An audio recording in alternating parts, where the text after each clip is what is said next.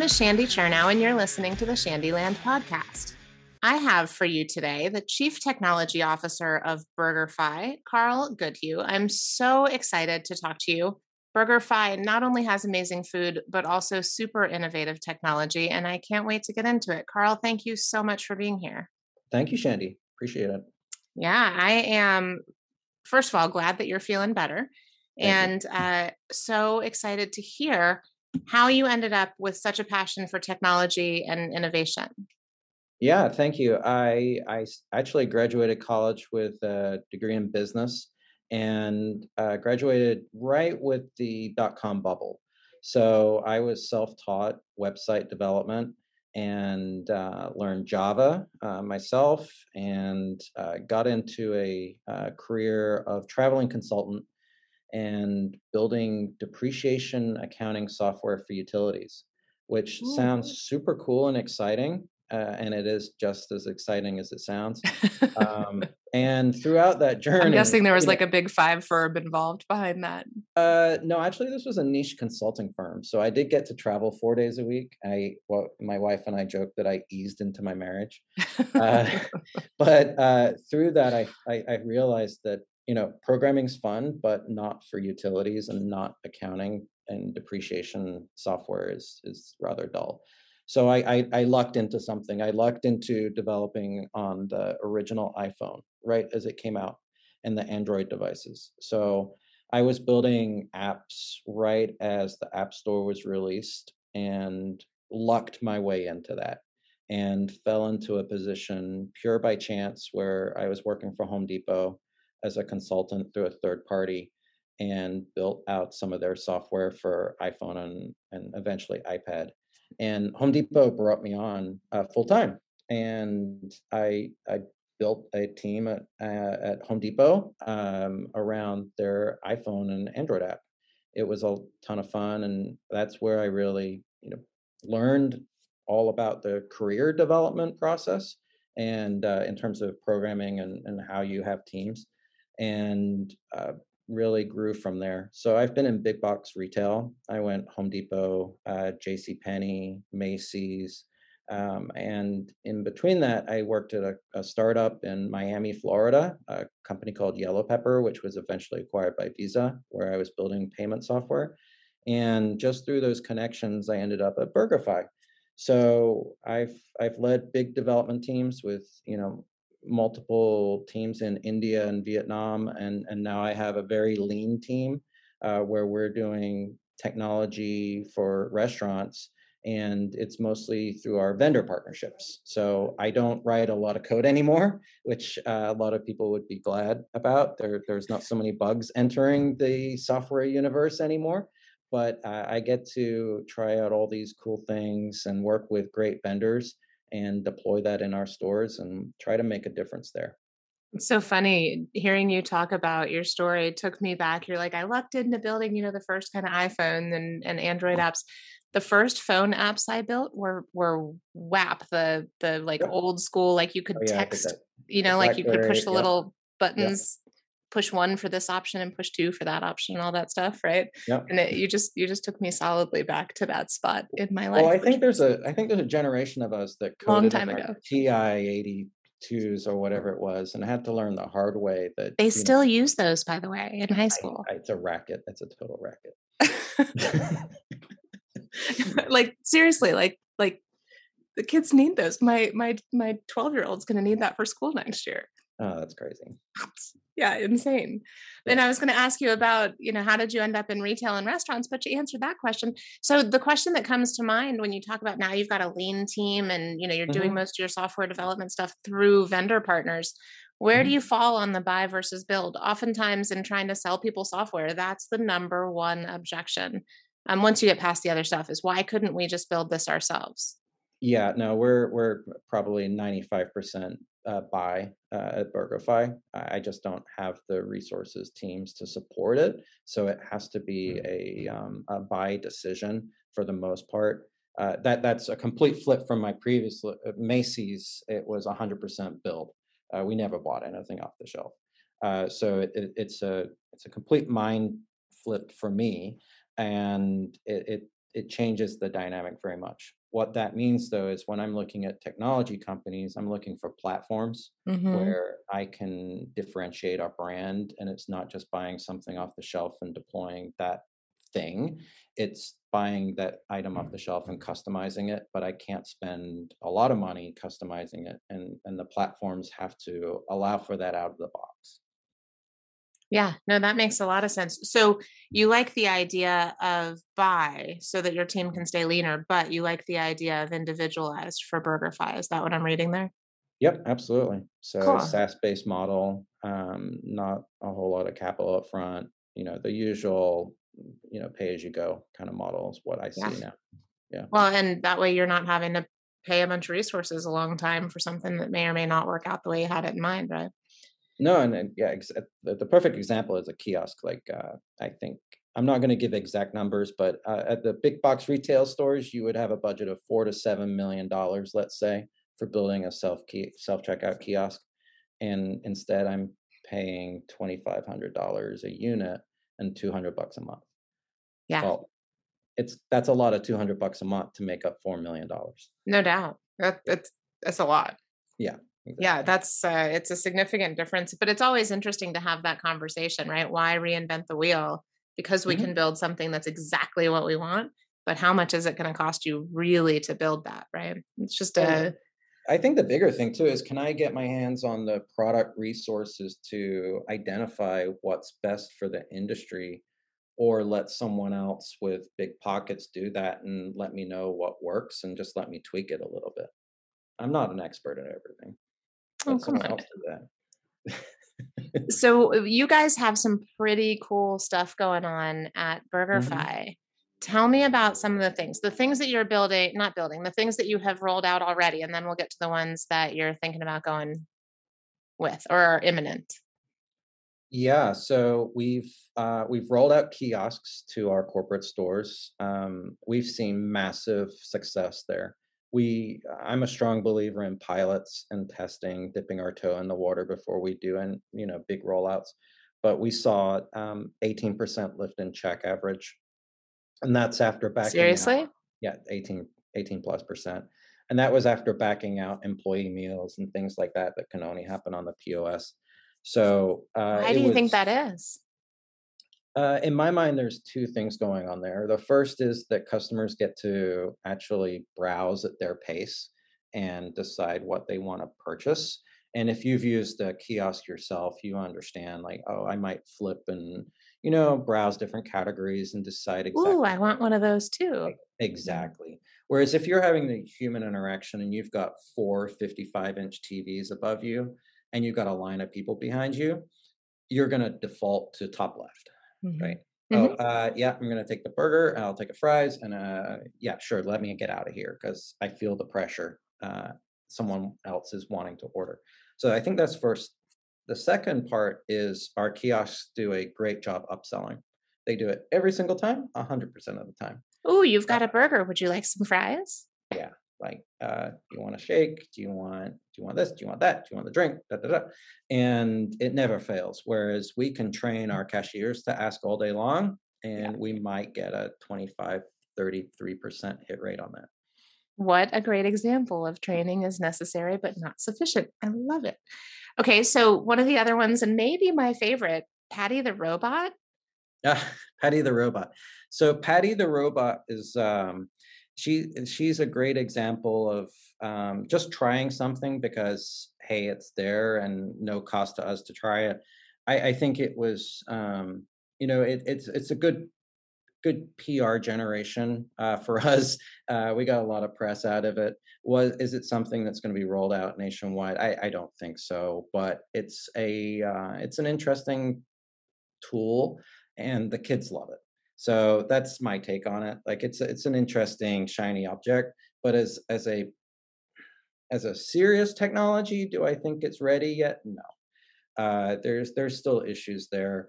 Um we're we're still working with the vendor to um really fine tune it and i think that there's there's gaps in that technology. So we'll see how much they improve uh, they're they're using RFID to find the table tents, the the locators, and that really helped a lot versus the camera technology. Um, but I still think that it's a it's a technology that is a shiny object. It's we're not going to say to someone, "Oh, you no longer have to serve food because there's a robot that does that." Right. Right? That's not going away. Um, you, I live in Arizona, right? And you drive through the ASU campus, and there's mhm. literally like delivery robots driving around campus Now that that's a very people. real technology that I think has real value and You see them waiting at crosswalks. Like, what did they install on campus to make that happen? You know, like the Yeah, that's just as a technologist, I think that's just super cool and thoughtful, is very cool. It's very right? cool.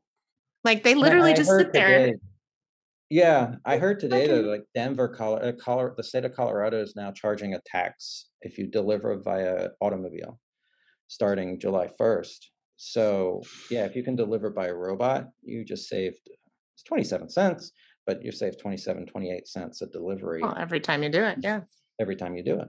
yeah. Pay for itself. Okay, so speaking of of cars, Mhm. in-car ordering, Yep. Yep. We'll we'll be all the tea because I'm getting a new car and I think it might have like cell service. Uh, so this is a uh, 5G service that we're rolling out with a partner called Mavi, Mavi IO.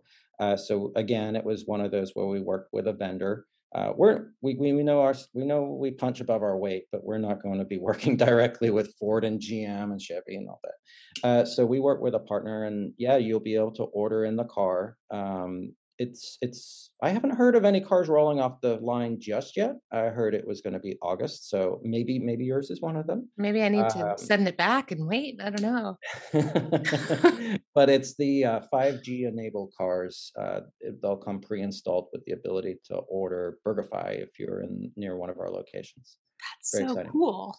And it's fully integrated into our online ordering solution, which means it no changes necessary in the kitchen. It just prints like a regular ticket, and then we get notified when you're pulling into the parking lot. All right, so which ones did I miss? What else have we done? Um, so we did the tabletop ordering. So I think the tabletop ordering was a surprise to me. That did not work like we thought it would. Um, you know, as a customer, I try to think about where I use different technologies, and tabletop was something that I've never really done without interacting with a person. So I've hmm definitely definitely done it as uh, you know, hey, I want to look at the menu, and then I interact with a server. But ta- tabletop ordering at BurgerFi never really took off. Uh, it just didn't happen, and so we pulled that out of our tests, uh, test market, and I think that's an example of eh, not everything's a success, and we have to we have to put KPIs, and we have to decide um, what are the success criteria up front. You can't do it halfway through, otherwise you get people playing the game. Uh, and that was one where we said, "Hey, it's not working. Let's pull it out." That's got to be a relatively easy one to pull, I would think. Oh yeah, yeah, super easy. And this is the this is the good thing about working with vendors. We invested very little in terms of capital and resources, and yeah, it's a disappointment. And we thought it would be a big hit, and that's why we tested it. But that's also why we tested it. Worked out we were wrong on that hypothesis and move forward. Yeah, Yeah, I like it. Fail quickly, right? yeah, exactly. That's pretty cool.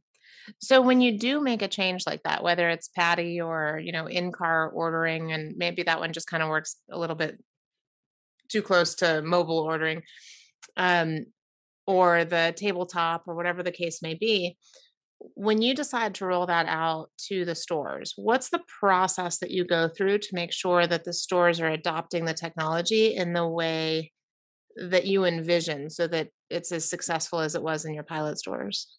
Uh, it's a good question, and often it's I, I have to temper it because my vision isn't necessarily the leadership team's vision, and we have to we have to be careful about what our end goal is. Um, perfect example of that is the kiosks.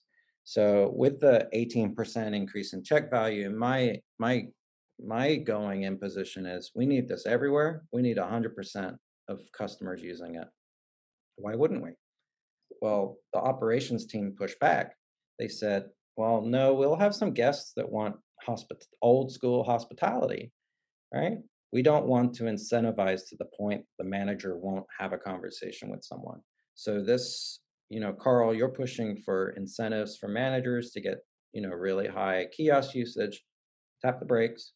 Let's let it work naturally and we'll focus on the stores where maybe we can increase it, but not to the point where there's a, you know, no interaction. yeah, there's always mm. going to be questions people have about things or you know whether it's dietary restrictions or something it, the kiosk yeah. may or may not know the answer to or somebody might not feel comfortable with the kiosk knowing the right. answer to so to answer your question though we work closely with the operations team we work very closely with the training team and we we really look to see what habits work well in those pilot stores and how to replicate it and what to avoid.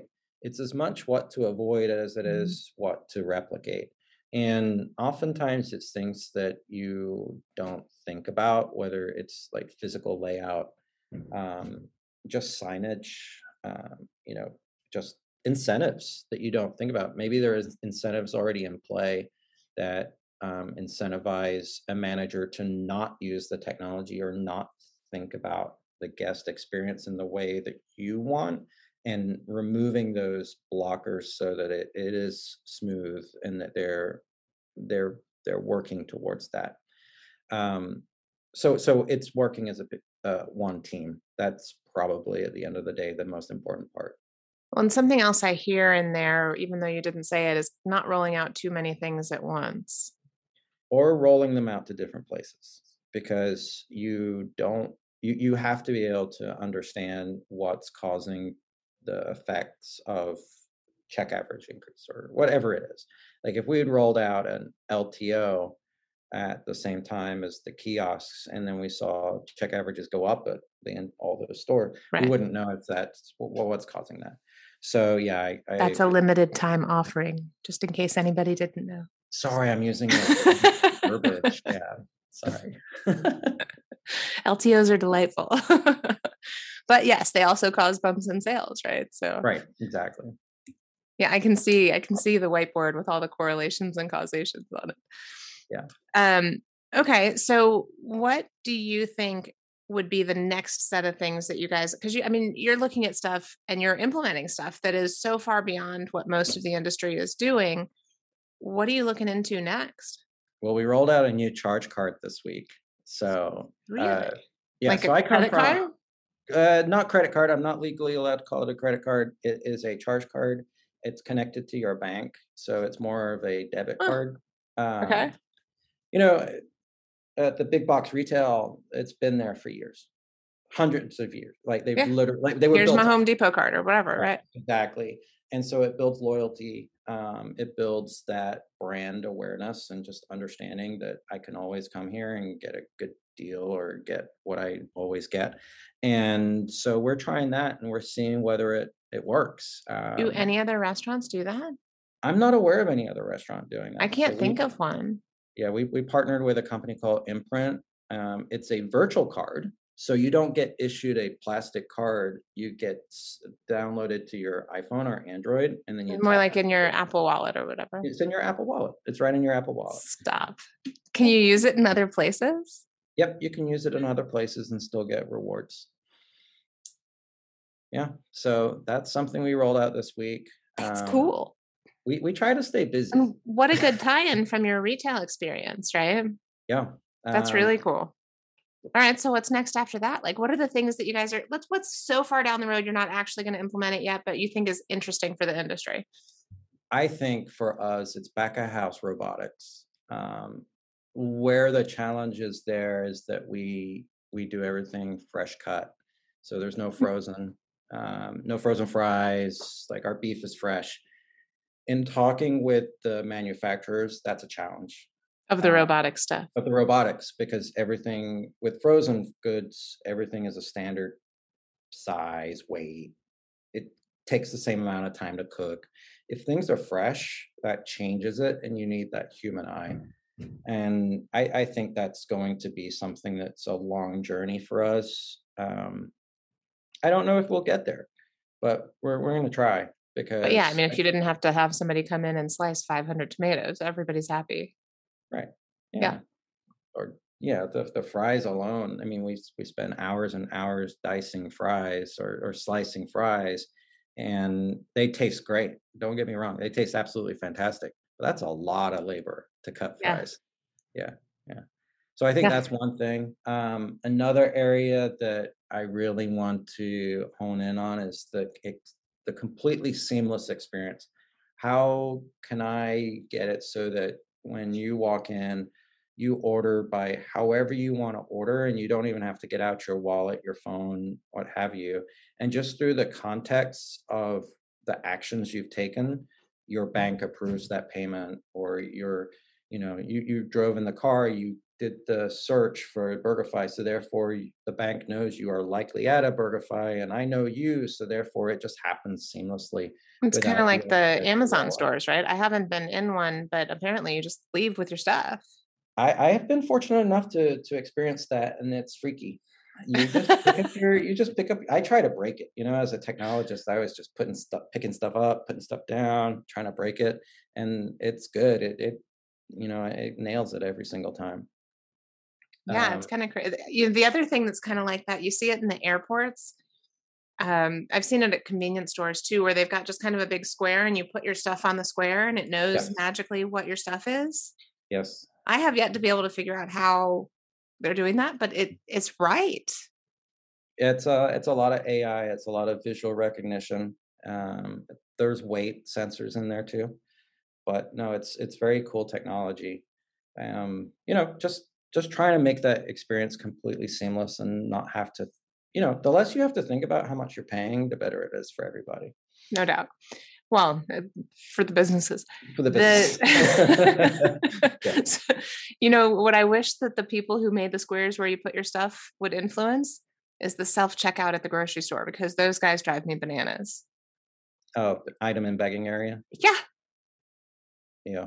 yeah. Um, yeah. I bought apologies- birthday candles. For building those. Birthday candles are too light. You can't put them in the bag and have the thing know that the birthday candle is there. And I want to throw the self checkout machine. Yeah. Alcohol is one that is tough for everybody. But as soon as you scan, at least now they recognize that that that ID check can wait while you're scanning other items. Yeah, that's better. remember it used to be like, oh, you scan six pack. Now you're just gonna wait. You know, I I was at the grocery store uh, with something alcoholic, I don't know, bottle of wine or whatever, and the lady comes over and scans her little card and she goes, "Just put in the numbers." And I was like, "Ooh, I've reached that age. That's perfect. That's good." Just put in the numbers age. Yeah, she like waved me off. Nobody can see me waving my hand, but uh, yeah, she was like, "Go ahead, shoo, put your numbers in." Thanks. Yeah. Yeah. Very, very depressing. All right. So, what's the favorite change that you've ever put in in any store you've ever worked in? Favorite innovation I change? Yeah, my favorite innovation change was, and I, hope you've used this. This is still my favorite. Is the aisle finder, or the item finder in Home Depot, in the Home Depot app, where you can find exactly where the screw or bolt is. So Uh, useful. Yeah, I think the most innovative thing. uh, It's another Home Depot story. Uh, I got. I was I was much much younger, but uh, the virtual reality uh, front door. You could hold up any item at Home Depot, and it would uh, put it over your camera lens, and then you could like envision your new front door.